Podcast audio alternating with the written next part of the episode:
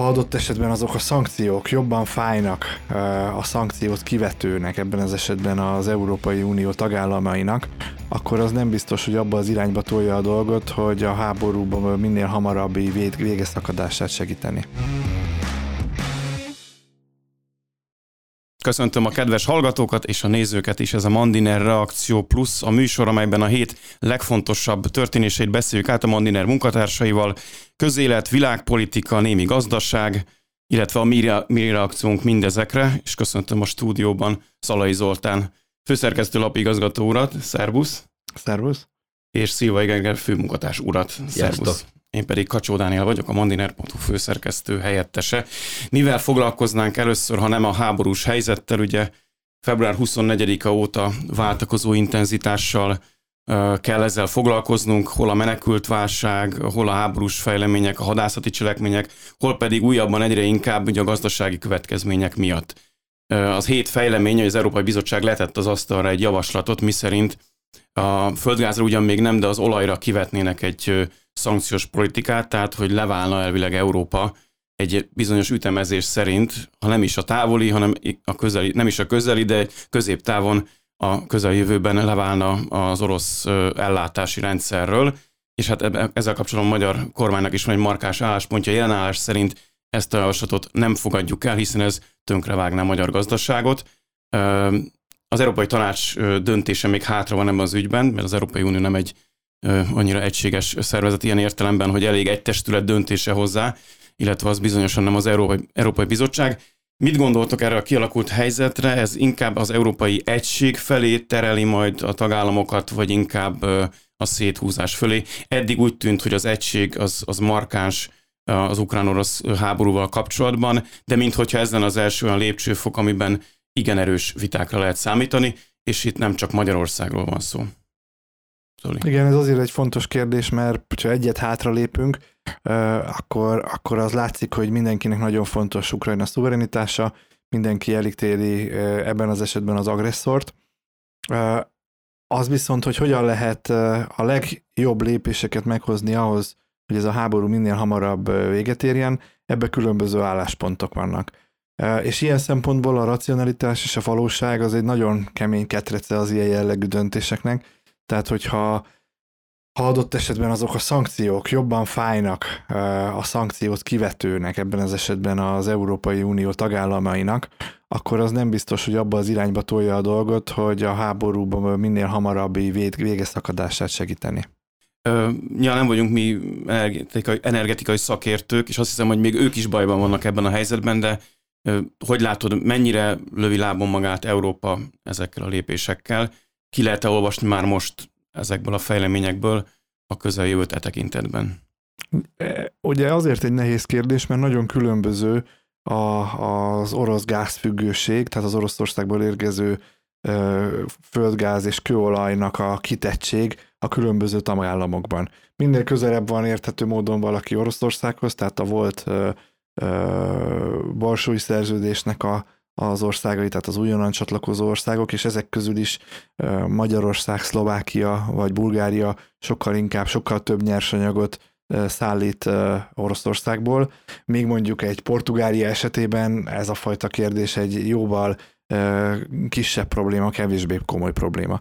Az is egy komoly kérdés, hogy milyen alternatív csatornák vannak. Itt pedig a szállításon kívül szerepet játszanak olyan tényezők, mint az ár, szerepet játszanak olyan tényezők, hogy milyen jellegű más hozzáférései vannak, létezik-e más alternatív kőolajvezeték, eh, létezik-e adott esetben tengeri kikötő, azok az országok, ahol van tenger, ott nyilvánvalóan ki tud kötni egy nagy tankerhajó, ahol nincs tenger, ott nem tud kikötni egy tankerhajó. Tehát nagyon különböző az országoknak a kitettsége, és ebből a fakadóan az érdekeltsége is abban, hogy, hogy a szankciók kapcsán milyen döntéseket hozzanak.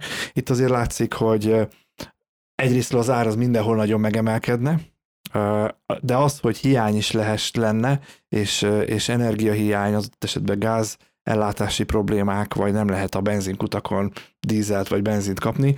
Ezek a problémák viszont leginkább ezekben az országokban, tehát Magyarországon, Szlovákiában például lennének a leghangsúlyosabbak, ahol gázban 90% körüli kőolajban pedig 60% fölötti orosz beszállítás van. Az is egy fontos szempont, hogy milyen finomító kapacitással rendelkeznek a különböző országok, és itt ugye két típusú olaj ág vagy olaj, olajfajta között teszünk különbséget, az egyik a Brent, típusú olaj, a másik pedig az urász típusú olaj. Mi vagyunk az utóbbinak. Mi vagyunk, és, és alapvetően például a Magyarországon működő legnagyobb finomító szálszalombattai, az nagy részében csak ilyen urászkőolajat tud feldolgozni. Tehát, hogy még hogyha Magyarország vásárol is szerez valahonnan, azt valamilyen módon beszállítja Magyarországra, akkor is a feldolgozói kapacitásért legközelebb Ausztriába kellene menni. Tehát rengeteg olyan kérdés van, és azért beszéltem a valóságról, hogy itt azért szembe jön a valóság, hogy lehet, lehet az ember érzelmi alapon adott esetben nagyon könnyen hoz döntést, egy-egy tagállam nagyon könnyen, vagy újságírók nagyon könnyen elmondják a véleményüket, és leírják, hogy mit kellene tenni. Vagy hollywoodi sztárok adott esetben, hiszen ők, ők, ők is megnyilvánulnak ilyen világtörténelmi pillanatokban. De adott, de döntéshozóknak pedig ezeket a szempontokat mind, és most tényleg csak ilyen felsorolásszerűen mentünk még ennél még jóval több szempont érvényesül ebben a kérdésben.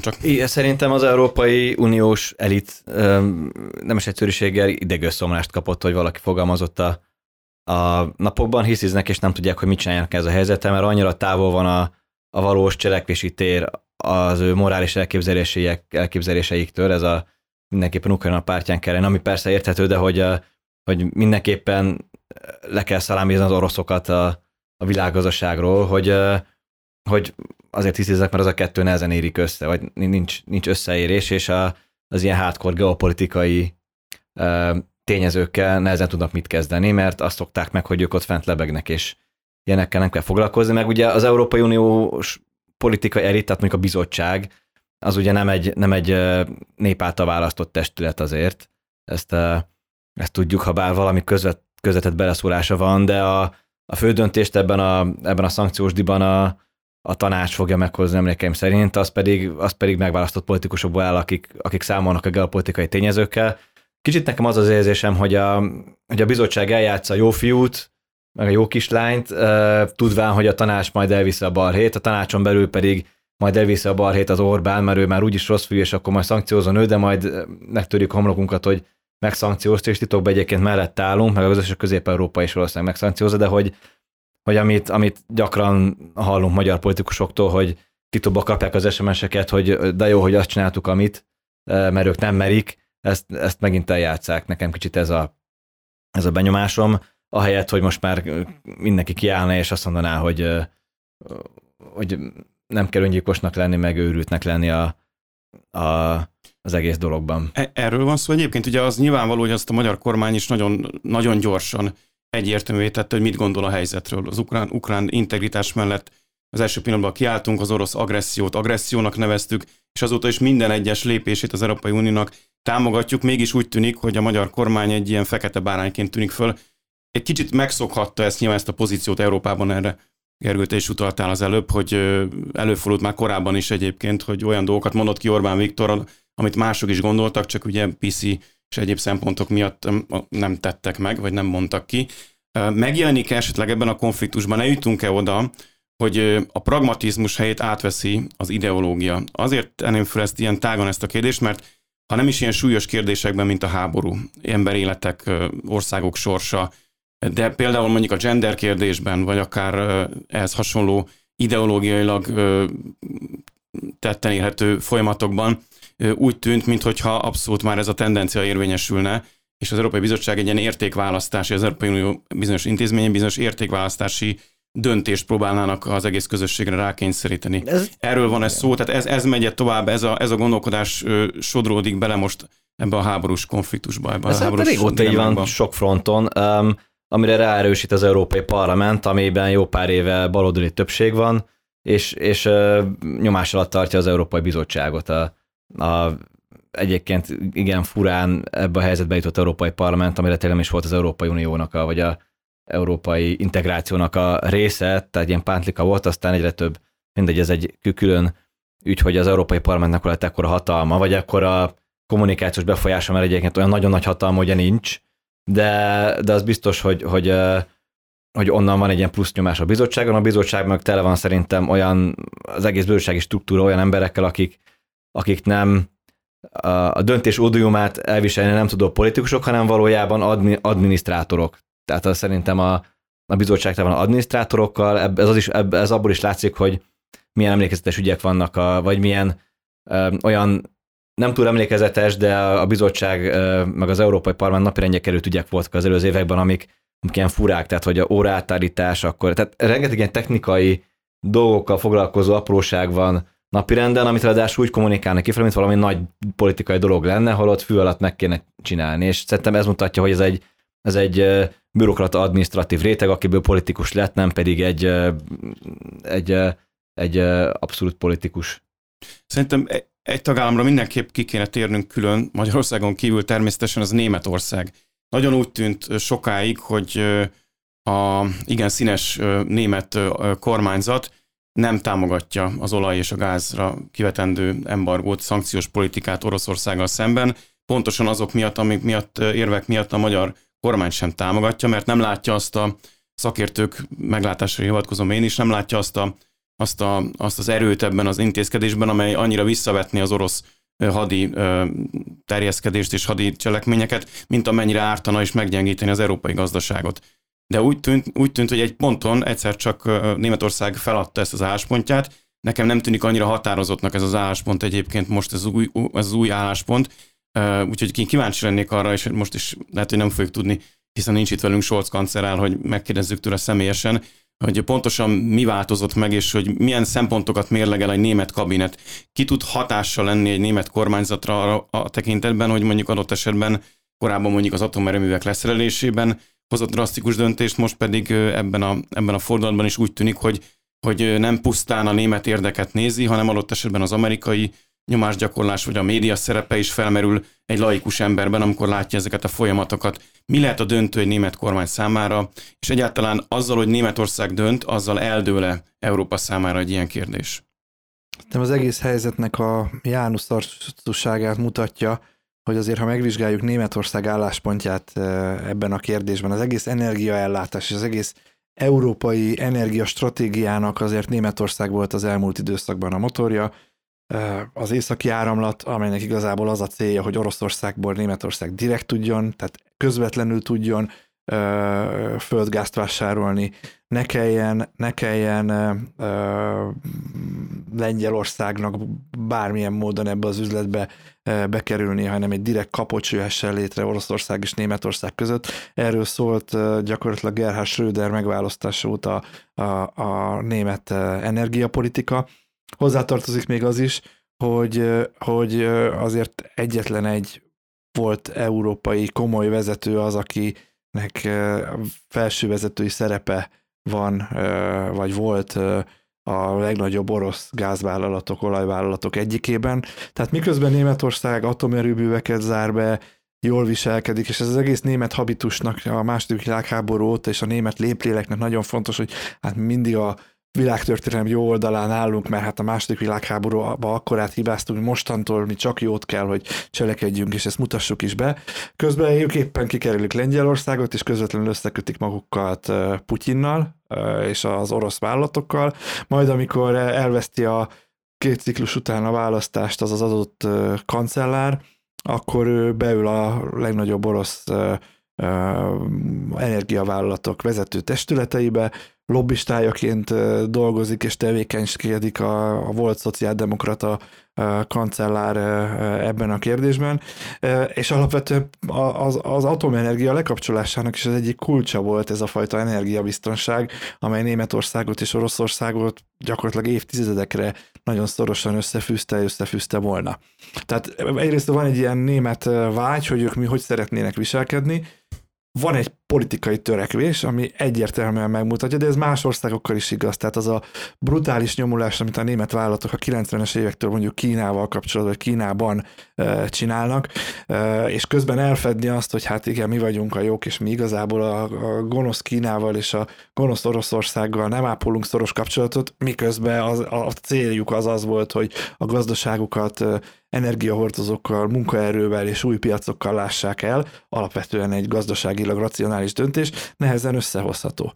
Mindez még pikánsát teszi a dolgot, hogy ugye a legutóbbi választásokon a, a jobboldali kormány vereséget szenvedett, Merkel 16 év után nem kancellárja már Németországnak, és Schrödernek azok az utódai, tehát gyakorlatilag a akkori közvetlen pártársa és, és egyik szövetséges a jelenlegi kancellár, akinek most olyan döntéseket kell meghozni, hogy a nyakukba egy zöld koalíciós partnerrel, Berbok asszony, aki a külügyminiszter, és hát az egyik legnagyobb szószólója volt a, a felfegyérkezés ellenességnek és ennek a 68-as generációnak a különböző ideológiai kérdésének a továbbvitelébe.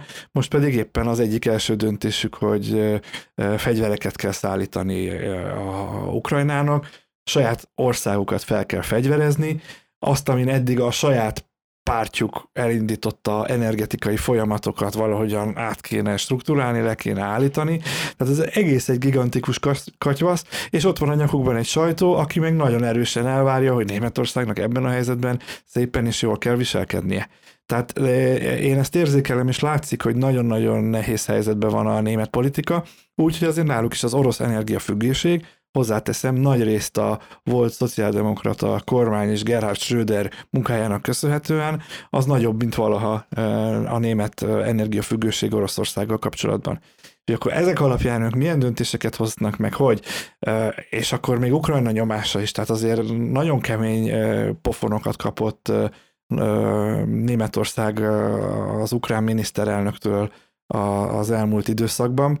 Tehát itt nagyon, nagyon komoly fejlemények zajlanak, és hát éppen, ha jól hiszem, tegnapi fejlemény, hogy Ukrajnába először nem a aktuális német kancellár látogatott el, hanem Merz, a CDU új elnöke, frakcióvezetője az, akit először fogadott Zselinszki elnök, és élőben jelentkezett be a német köztévébe, ahol elmondta, hogy éppen mit tárgyalt a, az ukrán vezetőséggel. Tehát a egy ilyen helyzetbe, ilyen helyzetbe kell egy megfelelő döntést hozni a, a német kormánynak. Ráadásul ugye nem tudom, hogy hogy kell fordítani, ugye a sértődött Michael Bass a Mandiner feleten így hangzott el, hogy az ukrán nagykövet, a Németország nagykövet így nevezte Scholzot, Scholz pedig irritálónak nevezte korábban az ukrán kommunikációt, tehát hogy ehhez képest még a magyar kormányzati kommunikáció is, amit persze egy, ekközben rengeteg vád ér, hogy, hogy Ukrajnával szemben lép fel, miközben ugye ezt az előbb is én is említettem, és kitértem rá részletesen, hogy szó sincs erről, tehát ehhez képest a magyar kommunikáció is enyhének tűnik. Tehát mi történik Németország és Ukrajna között? Nem tudom, de mi, mi, mi kicsit ilyen terapeutikus jellege látunk az ukrán diplomatákhoz, meg politikusokhoz az előző időszakban, ha jól érzékeltem. Még ha idegesítő is volt, amit mondtak, úgy látszik, hogy a németek kevésbé terapeutikusan állnak hozzájuk. Egyébként a, a németekkel kapcsolatban szerintem a, az egésznek a tanulsága, ha már mindig a történelmi oldalán akarnak állni, hogy, hogy nem mindig jósolható meg, hogy mi lesz a történelmi oldala holnap. És ez egy, ez egy nagyobb dilemma. 40-es években ez könnyebb volt. Igen, nagyobb dilemma számukra, meg, meg időnként ellentétbe kerül a történelmi jó oldala a német jóléttel, és a, akkor tudnak feltétlen döntést hozni. Egyébként itt behoznám ezt a, nem tudom, ez mennyire valós kép, amikor a magyar sajtóban is megjelentek mémek, meg, meg különböző karikatúrák, hogy hogyan készültik fel a német társadalmat arra, hogy hidegebb lesz télen, mármint hogy kevesebbet tudnak majd fűteni, és hát melegebb lesz nyáron, meg kevesebb energia lesz légkondicionáló berendezésekre, és hát ugye a, a ruhákat inkább majd szellőztetni kéne, nem pedig mos, ö, mosni. Hát ugye ezek elterjedtek ezek a mondások, akár politikusok részéről is elhangoztak. Ez egy, egy kicsit ilyen tragikomikus reakciója ennek a média mainstreamnek, vagy valóban a német társadalmat most felkészítik arra, hogy zord idők jönnek, fájni fog.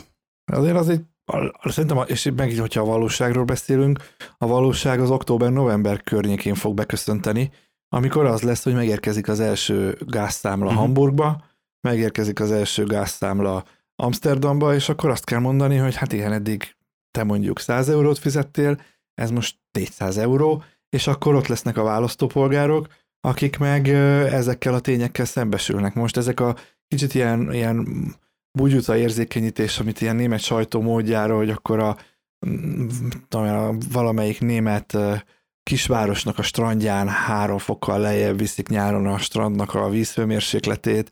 Hogy fájjon Putyinnak. Hogy, hogy vagy, vagy, vagy különböző ilyen javaslatok vannak, hogy hány fokba kell aludni, és akkor mennyire, mennyire hogy kell tekergetni a termosztátot. Itt ez szerintem ősszel és télen kőkemény, dönt, kőkemény helyzetek lesznek, amikor megérkeznek a gáztámlák, adott esetben, amikor energiahiány lép fel, adott esetben, amikor a, a, az autó megtankolásának a költsége még a jelenleginél is jóval magasabb összeget fog kitenni, és akkor is lesznek különböző választások, különböző európai választások következnek, tartományi választások következnek, kommunális választások következnek, tehát itt a, a demokráciában a, a különböző kormányoknak ezekkel számolniuk kell, és lehet, hogy most éppen egy döntés nagyon népszerűnek tűnik, és minden nyomás abból az irányból jön, hogy ezt meg kell hozni, de négy-öt hónapon belül nagyon más helyzet tud kialakulni, és nagyon más reakciók érkezhetnek adott esetben az egyes nemzetek lakosságától.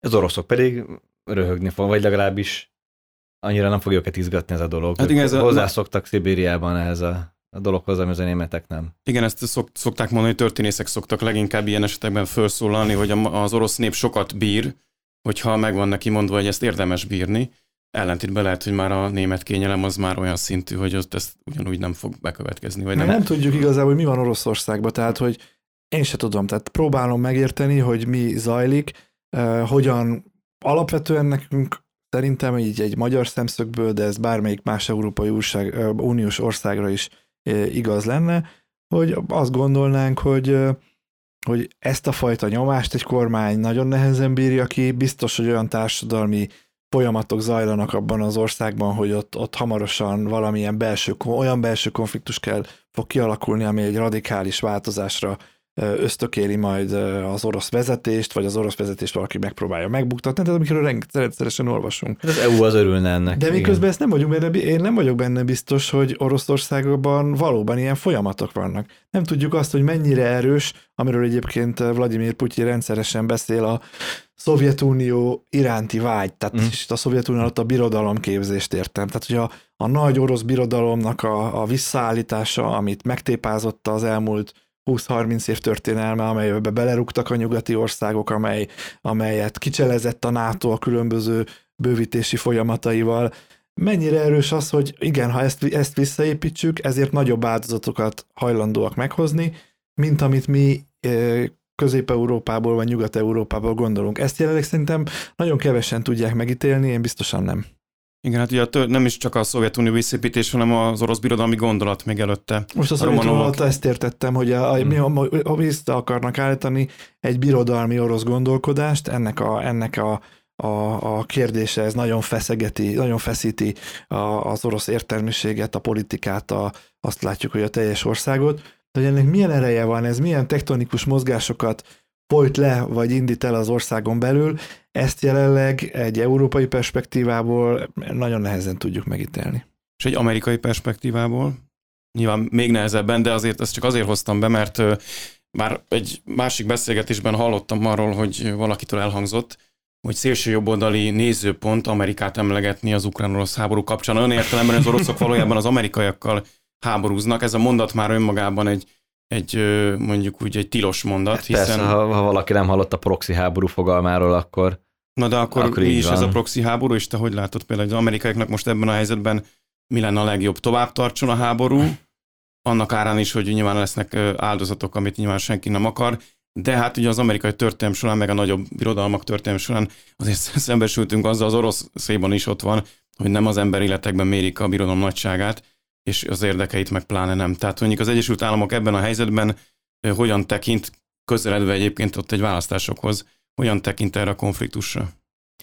Az USA, ugye a proxy háború az, amikor két nagyhatalom egy harmadik csatatéren vív, vív háborút, ilyen mindig volt a világtörténelemben. Um, nyilván nincsenek közvetlen eszközeink, hogy megnézzük, hogy az amerikai külügyben milyen levelek mennek ide-oda, tehát találgatni tudunk kívülről, de azért ennek is megvan a maga maga módszertana. Nem, szerintem nem hiába van az, hogy, hogy az egyedüli pénz, aminek az árfolyama felfelé ment a háború kitörése után, az a dollár volt emlékeim szerint.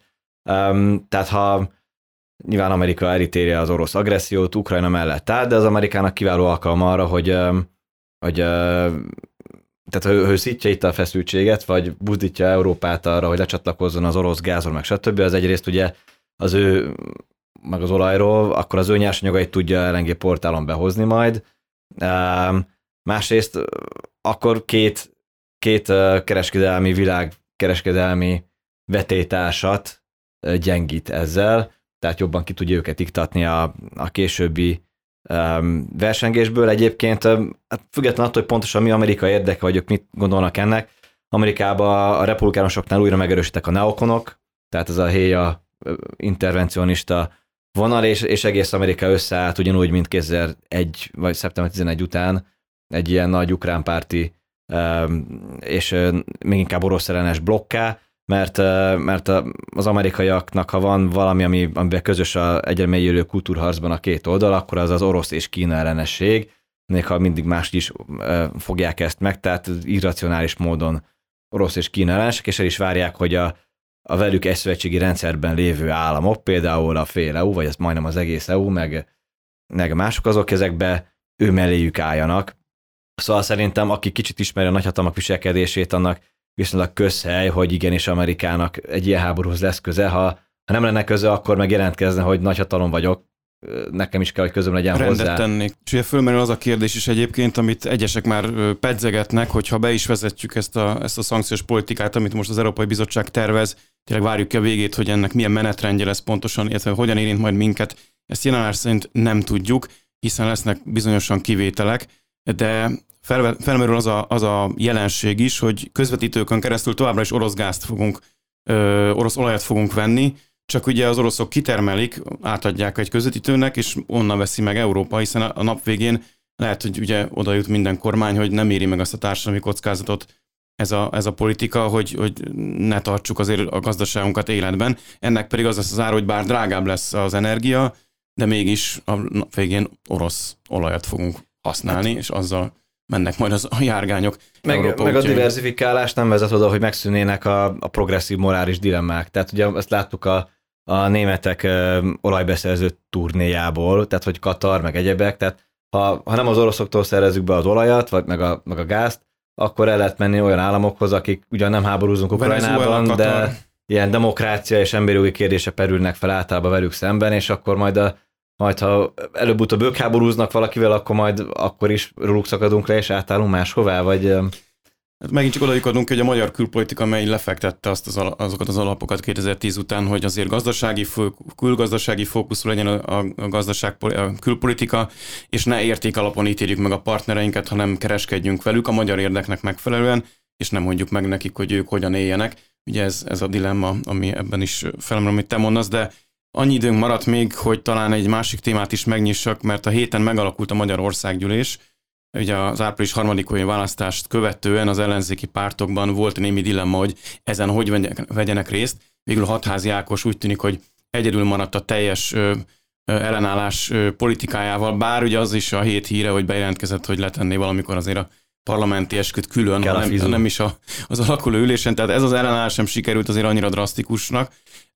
Hogyan látjátok, én, én úgy látom, hogy kezdem azzal, aztán megkérdezem, hogy ti hogyan látjátok, hogy egy alapvetően egy ilyen irányvitába kevered most az ellenzék, ami igazán nem csodál, csoda, hiszen az eredmény az megsemmisítő volt. De két irány látszik nekem, az egyik az, hogy folytatni ezt a protestpolitizálást, a másik pedig, amiben az LNP és az MSZP kezd belekóstolgatni, hogy bizonyos szituációban gesztusokat gyakorolni a kormány felé, hiszen ezt még nem próbálták ki az elmúlt 12 évben, és adott esetben az látszik Kövér László házelnök megválasztásának számaiból is, ez titkos szavazás volt, de ugye túlépte a fideszes képviselők, sőt a Mi Hazánk plusz fideszes képviselők számát is az őt támogató voksok a parlamentben. Ebből arra lehet következtetni, hogy feltételezhetően az MSZP és az LMP képviselőcsoportja, igen kis képviselőcsoportja is megszavazta a házelnököt. Tehát, hogy látszik egy ilyen irányú vonal is. Ti hogyan látjátok az ellenzék jövőjét, mivel kéne most törődniük, ha egyáltalán nekünk a dolgunk tanácsot adni, de az biztos, hogy egy kicsit megérteni a helyzetüket, vagy elemezni az bizonyosan jól esik. Vagy... Kiszámláztatjuk, akkor adunk tanács, nem akkor se. Keresette már esetleg meg bárki téged ez ügyben. Ha igen, akkor itt az alkalom, hogy bejelents, de viccet félretéve, hogyan látjátok, milyen irányba mehet most az ellenzék, és Gyurcsány Ferencet még nem is említettem, aki mindenképpen egy öröm, az hogy mondjam, az ellenzéki ürömben számára van némi öröm. Hát az egy, az egy, nagyjából az a helyzet állt elő, amit egyébként a Mandiderbe sokszor megírtunk, ezért nagyon sokszor leírták, hogy hát akkor itt persze ez a kormány propaganda, aztán mégiscsak Gyurcsány Ferenci a legnagyobb frakció, ő, ő, ő, az, aki, ő az, aki szemmel láthatóan azért nagyon erősen az akaratát át tudja vinni a különböző politikai szereplők, de ezek teljesen logikus döntések. Hát ki a legtapasztaltabb politikus, kinek van a legnagyobb frakciója, adott esetben kirendelkezik olyan anyagi források felett, kirendelkezik olyan ö, hazai és nemzetközi kapcsolathálózattal, tehát lehet ezt mondani, hogy hát igen, ez egy ez teljes badarság, és, és nem így van, de az rajzolódik ki, hogyha az ember ránéz a ö, kisebbé vált ellenzékre, hogy Gyurcsány Ferencnek a szerepe az legalább akkora, hanem nagyobb, mint az előző ellenzéken belül, és a DK-nak a szerepe és jelentősége az legalább akkora, hanem nagyobb, mint, mint az előző négy éves ciklusban volt. Az látszik, hogy nem nagyon tudják, hogy milyen irányba kellene elindulni. Vannak különböző javaslatok, morális javaslatok, stratégiainak tűnő, vagy abba az irányba mutató javaslatok. Ebben látszik, hogy nincs egység, már pedig azért nincs egység, mert az is egy stratégiai kérdés, akkor most legyen egység, vagy ne legyen egység. Kipróbálták korábban azt, hogy ha nincs egység, az hogy működik. Ennek, ennek két cikluson keresztül lett Fidesz kétharmad az eredménye. De most kipróbálták azt is, hogy, hogy mi van akkor, hogyha egységben vannak. Ez működött eddig a legkatasztrofálisabban, hogyha a számokat nézzük, és akkor, akkor tehát egy ilyen metakérdést nem tudnak jelenleg megválaszolni, én, én is a helyükben nagyon nehezen tudnék el leválaszt adni, és alapvetően most, amikor még azon, azzal vannak elfoglalva, hogy hány frakció, az a frakció éppen mennyi pénzt tud kapni a parlamenttől, hogyan tudnak a munkatársakon megosztozni, nem is ez az elsődleges kérdés, én azt gondolom közöttük jelenleg. Érzik, hogy valamit mondani kéne, valamit reagálni kéne, valamilyen ö, olyan stratégia irányába elindulni, de erre még az egyéb kérdések, egyéb megválaszolatlan kérdések miatt jelenleg még elindulni se tudnak a válasz irányába. Kell-e aggódnunk esetleg amiatt, ezt egy kicsit ilyen, ilyen költőien teszem fel ezt a kérdést, hogy hosszú távon azért nem ártana még az Orbán kormánynak sem egy olyan ellensúly vagy ellenzék, amelyik kihívásra sarkalja, mert úgy tűnik, hogy kihívásokat támaszt elé, és egy jobb, jobb kormányzásra sarkalja adott esetben annál is, mint amelyre magától képes hiszen azért valahol a demokratikus keretek Magyarországon azért továbbra is létező keretek, még akkor is, hogyha ezt elvitatják az Európai Unióban több intézménye is, illetve hát az ellenzék is ezt teszi bizonyos szempontból, hogy azért előbb-utóbb valami, valami olyan kihívás úgy, úgy elférne a magyar politikában. Nem van erre bármi esély? Szerintem kihívásos van bőven a kormánynak, amúgy. De hát nyilván mindenkinek olyan ellenzéke van, amilyen, amilyen van. Szerintem nem a kormány feladata felépíteni egy ellenzéket, vagy így biztatni. Tehát a kormány most tud ilyen terápiát nyújtani, hogy megsimogatják a parlament buksiokat, hogy jó van, nem baj, majd legközelebb biztos jobb lesz, de hát most hát nekik nem feladatuk ez. Egyébként szerintem, a, hát a, anélkül, hogy pozitív tanácsot adnék, azért az a negatív tanácsom fennáll, hogy az összes eddigi magyarázatról kiderült, hogy hülyeség. Tehát ez a hibrid rezsim, diktatúra, nem tudom, hát leuralt sajtó, elterelt választói, vagy választási törvény, ami a Fidesznek lejt, meg, meg ilyenek, ezek mind kiderült, hogy nem igaz, és ezzel föl kell hagyni, és valami, valami lényegi ajánlatot kell a választók elé tenni, mert nincs ez a választói törvény, amiben nem a, a legnépszerűbb párt fog nyerni, tehát kispártok sem nyernek ilyenbe. Tehát az egész, az egész felépített magyaráztok egy álomvilág, akkor is, hogyha egyébként elhiszem, hogy ellenzéki szemmel nyomasztó a Fidesz fölénye, de hát azért nyomasztó, mert a, annyian választották meg a Fideszt. Tehát, hogy ez, szerintem egy népszerűség problémája van az ellenzéknek, az meg jelentős részben az ajánlat problémában áll, tehát a, nincs olyan kínálatuk, és nyilván nehéz ügy, hogy a Fidesz a gazdasági fronton is letarolta a, a hát igazából lenyúlta a baloldal egykori választói rétegeinek a, a jelentős részét, meg ajánlatban is tudott versenyképeset mondani gazdaságban, meg ilyesmik, mert mert a szociális érzékenység megjelenik a, a kormány gazdaságpolitikájába, és uh, ilyen szempontból elhiszem, hogy nehéz mit mondani a baloldalnak, mert kizárólag ilyen hardcore baloldal ideológiai üzenetek tere maradt szabadon, de arra meg nem vevő a társadalom, mint ez most kiderült. Úgyhogy de nem a Fidesznek kell itt visszavonulnia az ajánlataitól, hogy jó, oké, ez baloldali dolog, meghagyjuk nektek, tehát miért? Hát találnak, amit gondolnak. Szerintem még bőven van idejük arra, hogy, hogy feldolgozzák a vereséget, és megoldást Én azon, talán egy, egy elem hiányzik, ami egy ilyen markáns és egy ilyen, egy ilyen uh, fontos oszlopa kéne, hogy legyen szerintem minden magyarországi pártnak, az pedig egy nemzeti érdek és nemzeti szuverenitást előtérbe helyező politika. Ezt lehet baloldalról is csinálni, lehet liberális oldalról is csinálni, lehet konzervatív jobb oldalról is csinálni, de például itt a háborús helyzetben ez, én nekem ez annyira megmutatta, hogy, hogy az ellenzék a zsigari reakciója az volt, hogy átvette más országok ott megalkodott válaszait az orosz-ukrán háború kérdésében. És annyira látszik a választási eredményeken, a számok alakulásán, hogy, hogy nem ezt várták a választók. Nem ismerték fel azt, hogy mi a magyar nemzeti érdek, mit szeretnének az emberek, és nem ismerték fel azt, hogy a, a szuverenitás és a szuverenitás kérdésköre az a 21. század egyik legfontosabb kérdés. És ameddig erre nincsen egy válasz, addig az, azt gondolom, hogy az összes dolog az inkább egy taktika, mint akármilyen stratégia, és ami ezen túlmutató lenne, az pedig az, hogy egyfajta hit bizonyos értékekben.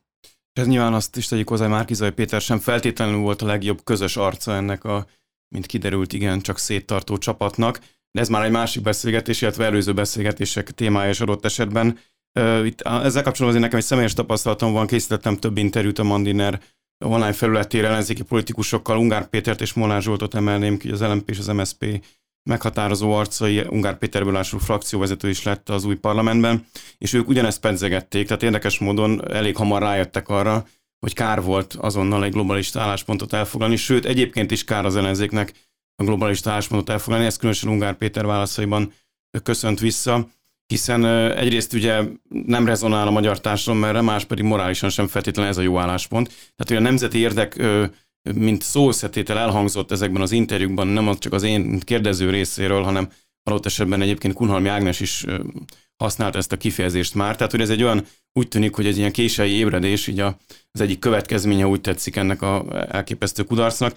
Alig pár percünk maradt, én a nyomtatott Mandinerben is foglalkoztunk ugye a választással. Lánci András filozófus professzort kérdeztük, hogy mit gondol, mi vezethetette ez a három milliós szavazati eredményhez, és ennek a kvázi kommentálására vagy, vagy kiegészítésre kérnélek benneteket.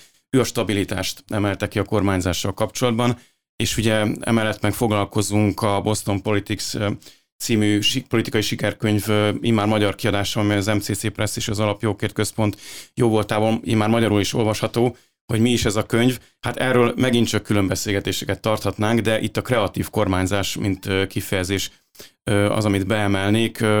Nagyon rövid értékelést kérnék, meg véleményt arra, hogy mit láthattak a kormányban azok a választók, akik adott esetben nem Fidesz szavazók, de mégis leszavaztak a kormányra, és akkor nem mondjuk azt, vagy nem mondjátok azt, hogy annyira rossz volt az ellenzék, mert nyilván ez az egyik de lehetséges válasz.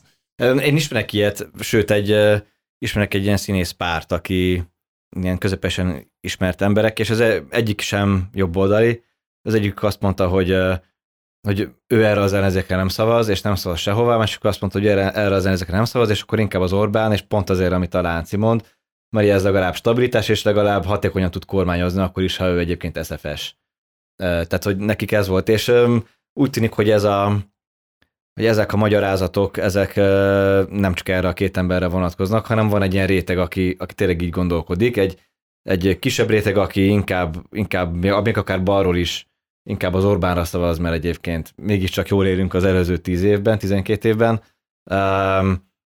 Meg egy olyan réteg, aki akkor azt mondja, hogy, hogy kicsit nagyobb talán, aki inkább nem ment el szavazni, és ebből következően meg úgy tűnik, amit az sok politikatudós pezegetés, hogy a bizonytalanok ennél szélesebb tábora, az viszont valószínűleg túlnyomó többségében a, a kormánypártokra szavazott ugyanezen okokból. Hát vannak olyan időszakok a világtörténelemben, amikor összesűrűsödik az idő egy kicsit. Amikor az emberek azt érzik, hogy igen, vannak olyan korszakok, amikor úgy érzik az emberek, hogy hát most lehet egy picit kísérletezni, lehet ö, ö, olyan döntéseket meghozni, amelyekben nem vagyok egészen biztos, de amikor az idő így megsűrűsödik, ö, utalnék itt az orosz-ukrán konfliktusra, és azért az előző évek sem voltak egy sétagalop koronavírus járvány, adott esetben különböző gazdasági problémák, akkor az emberek ebben ezekben a megsűrűsödött időgócpontokban nem kísérleteznek, nem szeretik azt, hogy valami bizonytalan, vagy valami olyan vélt dolog miatt, vagy vélt kérdések miatt, amikben ők maguk sem biztosak, különböző alternatíváknál nyissanak kaput. Ez mindig is így volt a, a világtörténelemben, és ilyen szempontból ezek azok a sűrű gózpontok, amik, amik megmutatják egy-egy politikai irányzat, vagy egy-egy politikusnak a, az ütésállóságát és a, a történelemben betöltött szerepét és helyét. Hogyha visszanézünk a történelembe, második világháború alatti nyugati hatalmak vezetői, vagy, vagy, vagy más világtörténelemben fontos szerepet betöltött vezetőkre, akkor mindig ezek voltak azok a pontok, amikor ezeket az embereket megválasztották, és amikor ez, ezek a sűrűség, ez az idősűrűség, ez, ez szétszalad, szétfut, akkor az emberek hajlandóak kísérletezni. Lásd, klasszikus történelmi példa, Churchill akkor veszít választást, amikor vége van a háborúnak, amikor vért és verejtéket ígér, de azt ígéri, hogy sikerre viszlek titeket ebben a nehéz helyzetben, akkor őt választják. Ez bizony komikus lenne Márkizai Pétert például Churchillhez hasonlítani, tehát hogy ezt ö, vissza is vonom. Ez nem merült fel. Így van. a, én megjegyzésem lenne ezzel kapcsolatban csak kvázi zárszóként, hogy ehhez képest 12 éve külső válságokat vár a magyar baloldal, illetve elég hamar eljutottak oda az értelmiségi mögöttük álló, vagy mellettük, vagy most már lehet nem is mellettük álló holdudvar, hogy eljutottak oda, hogy Orbán Viktort egy válsággal lehet megbuktatni, hiszen majd az juttatja el oda a magyar társadalmat, hogy kiábrándulnak a, a jelenlegi vezetésből. Nincs is nagyobb hozzájárulás, képest... mint hozzájárulni egy válság generálásához egyébként. Tegyük hozzá. Igen, nyilván a koronavírus nem, a, nem ez a kategória, hogy a háború sem, de, de kétségtelen, hogy ez, ez a tétel is megcáfolódott, tehát hogy egy újabb mondjuk potenciális eszköz a baloldal kezében De abban szerintem kiesett. igazuk van, hogy nyilvánvalóan egy válsághelyzetben egy, egy döntés, ugyanúgy, ahogy az emberek döntése is nem lehet kis, úgy dönt, hogy kísérletezik, ad, mert úgy érzi, hogy belefér, vagy nem fér bele. Ez, ez egy politikai vezetőre is igaz, tehát hogyha egy, egy, egy olyan helyzetben, amikor egy kisebb hiba is nagyon nagy következményekkel jár, és olyan döntést kell meghozni, amit nem lehet utána visszacsinálni, nem lehet újra tárgyalni, abból olyan dolgok következnek, amelyek, amelyek nem a hétköznapok lassú folyásába illeszkednek, akkor azért ilyen szempontból elválik az, hogy valaki jó teljesítményt nyújt, vagy nem. Mert a, igen, meg lehet buktatni egy politikai erőt válsághelyzetben sokkal könnyebben, hogyha az rossz döntéseket hoz, olyan irányba viszi az országot, ahol az emberek azt érzik, hogy az ő saját bőrükön csattannak bizonyos rossz döntések, és pontosan ellenkezőle is, hogyha úgy érzik, és az az embereknek a, a, a mindennapi tapasztalata, hogy jó irányba mennek a dolgok, és sőt, még egy ilyen kritikus helyzetben is, ez amiről beszéltél a, a színészházaspár kapcsán, megfelelő irányba haladnak a dolgok, akkor hajlandóak adott esetben bizalmat szavazni még egy olyan politikai erőnek is, aki egyébként tegyük föl ideológiailag, nem az személyesen, nem az neki a szimpátia rendszer. Csak ebbe ugye az az ellenzék tragédiája, hogy Orbán köztudottan a válsághelyzetekben fut nagyot, vagy megy nagyot, tehát ő ő, ő ezekben, jó, ezt látjuk a, a devecseri események óta. Egy... És közben azt mondja, hogy amit ezek szerint a társadalom nem így lát, hogy rosszul kormányoz a Fidesz, még válságban is, nem hogy válságon kívül. De ugye ez eldőlt április harmadikán, eközben most ugye azzal küzdenek, de ebbe már nem fogunk belemenni, csak hogy milyen nehéz helyzetben van az ellenzék ilyen értelemben, hogy a jobbikban éppen most egy nem erőszakkal kapcsolatos botrány kulminálódik, ami egy belső leszámolásnak vagy konfliktusnak lehet az első lépése politikai értelme, tehát a gyászmunka az ellenzéken csak nem, csak a pártok között, nem csak a pártok között, hanem pártokon belül is megindult. Lehet, hogy ez lesz majd a következő jövő heti Mandiner Reakció plusz beszélgetés egyik fő témája. Én mindenkinek köszönöm, aki velünk tartott, köszönöm a figyelmet, és nektek is köszönöm, hogy eljöttetek, itt voltatok. Ez volt tehát a Mandiner Reakció plusz a Mandiner remény szerint minden héten jelentkező, kibeszélő, átbeszélő podcast műsora. Tartsanak velünk legközelebb is, és kövessék a Mandinert minden lehetséges felületen. Köszönjük a figyelmet!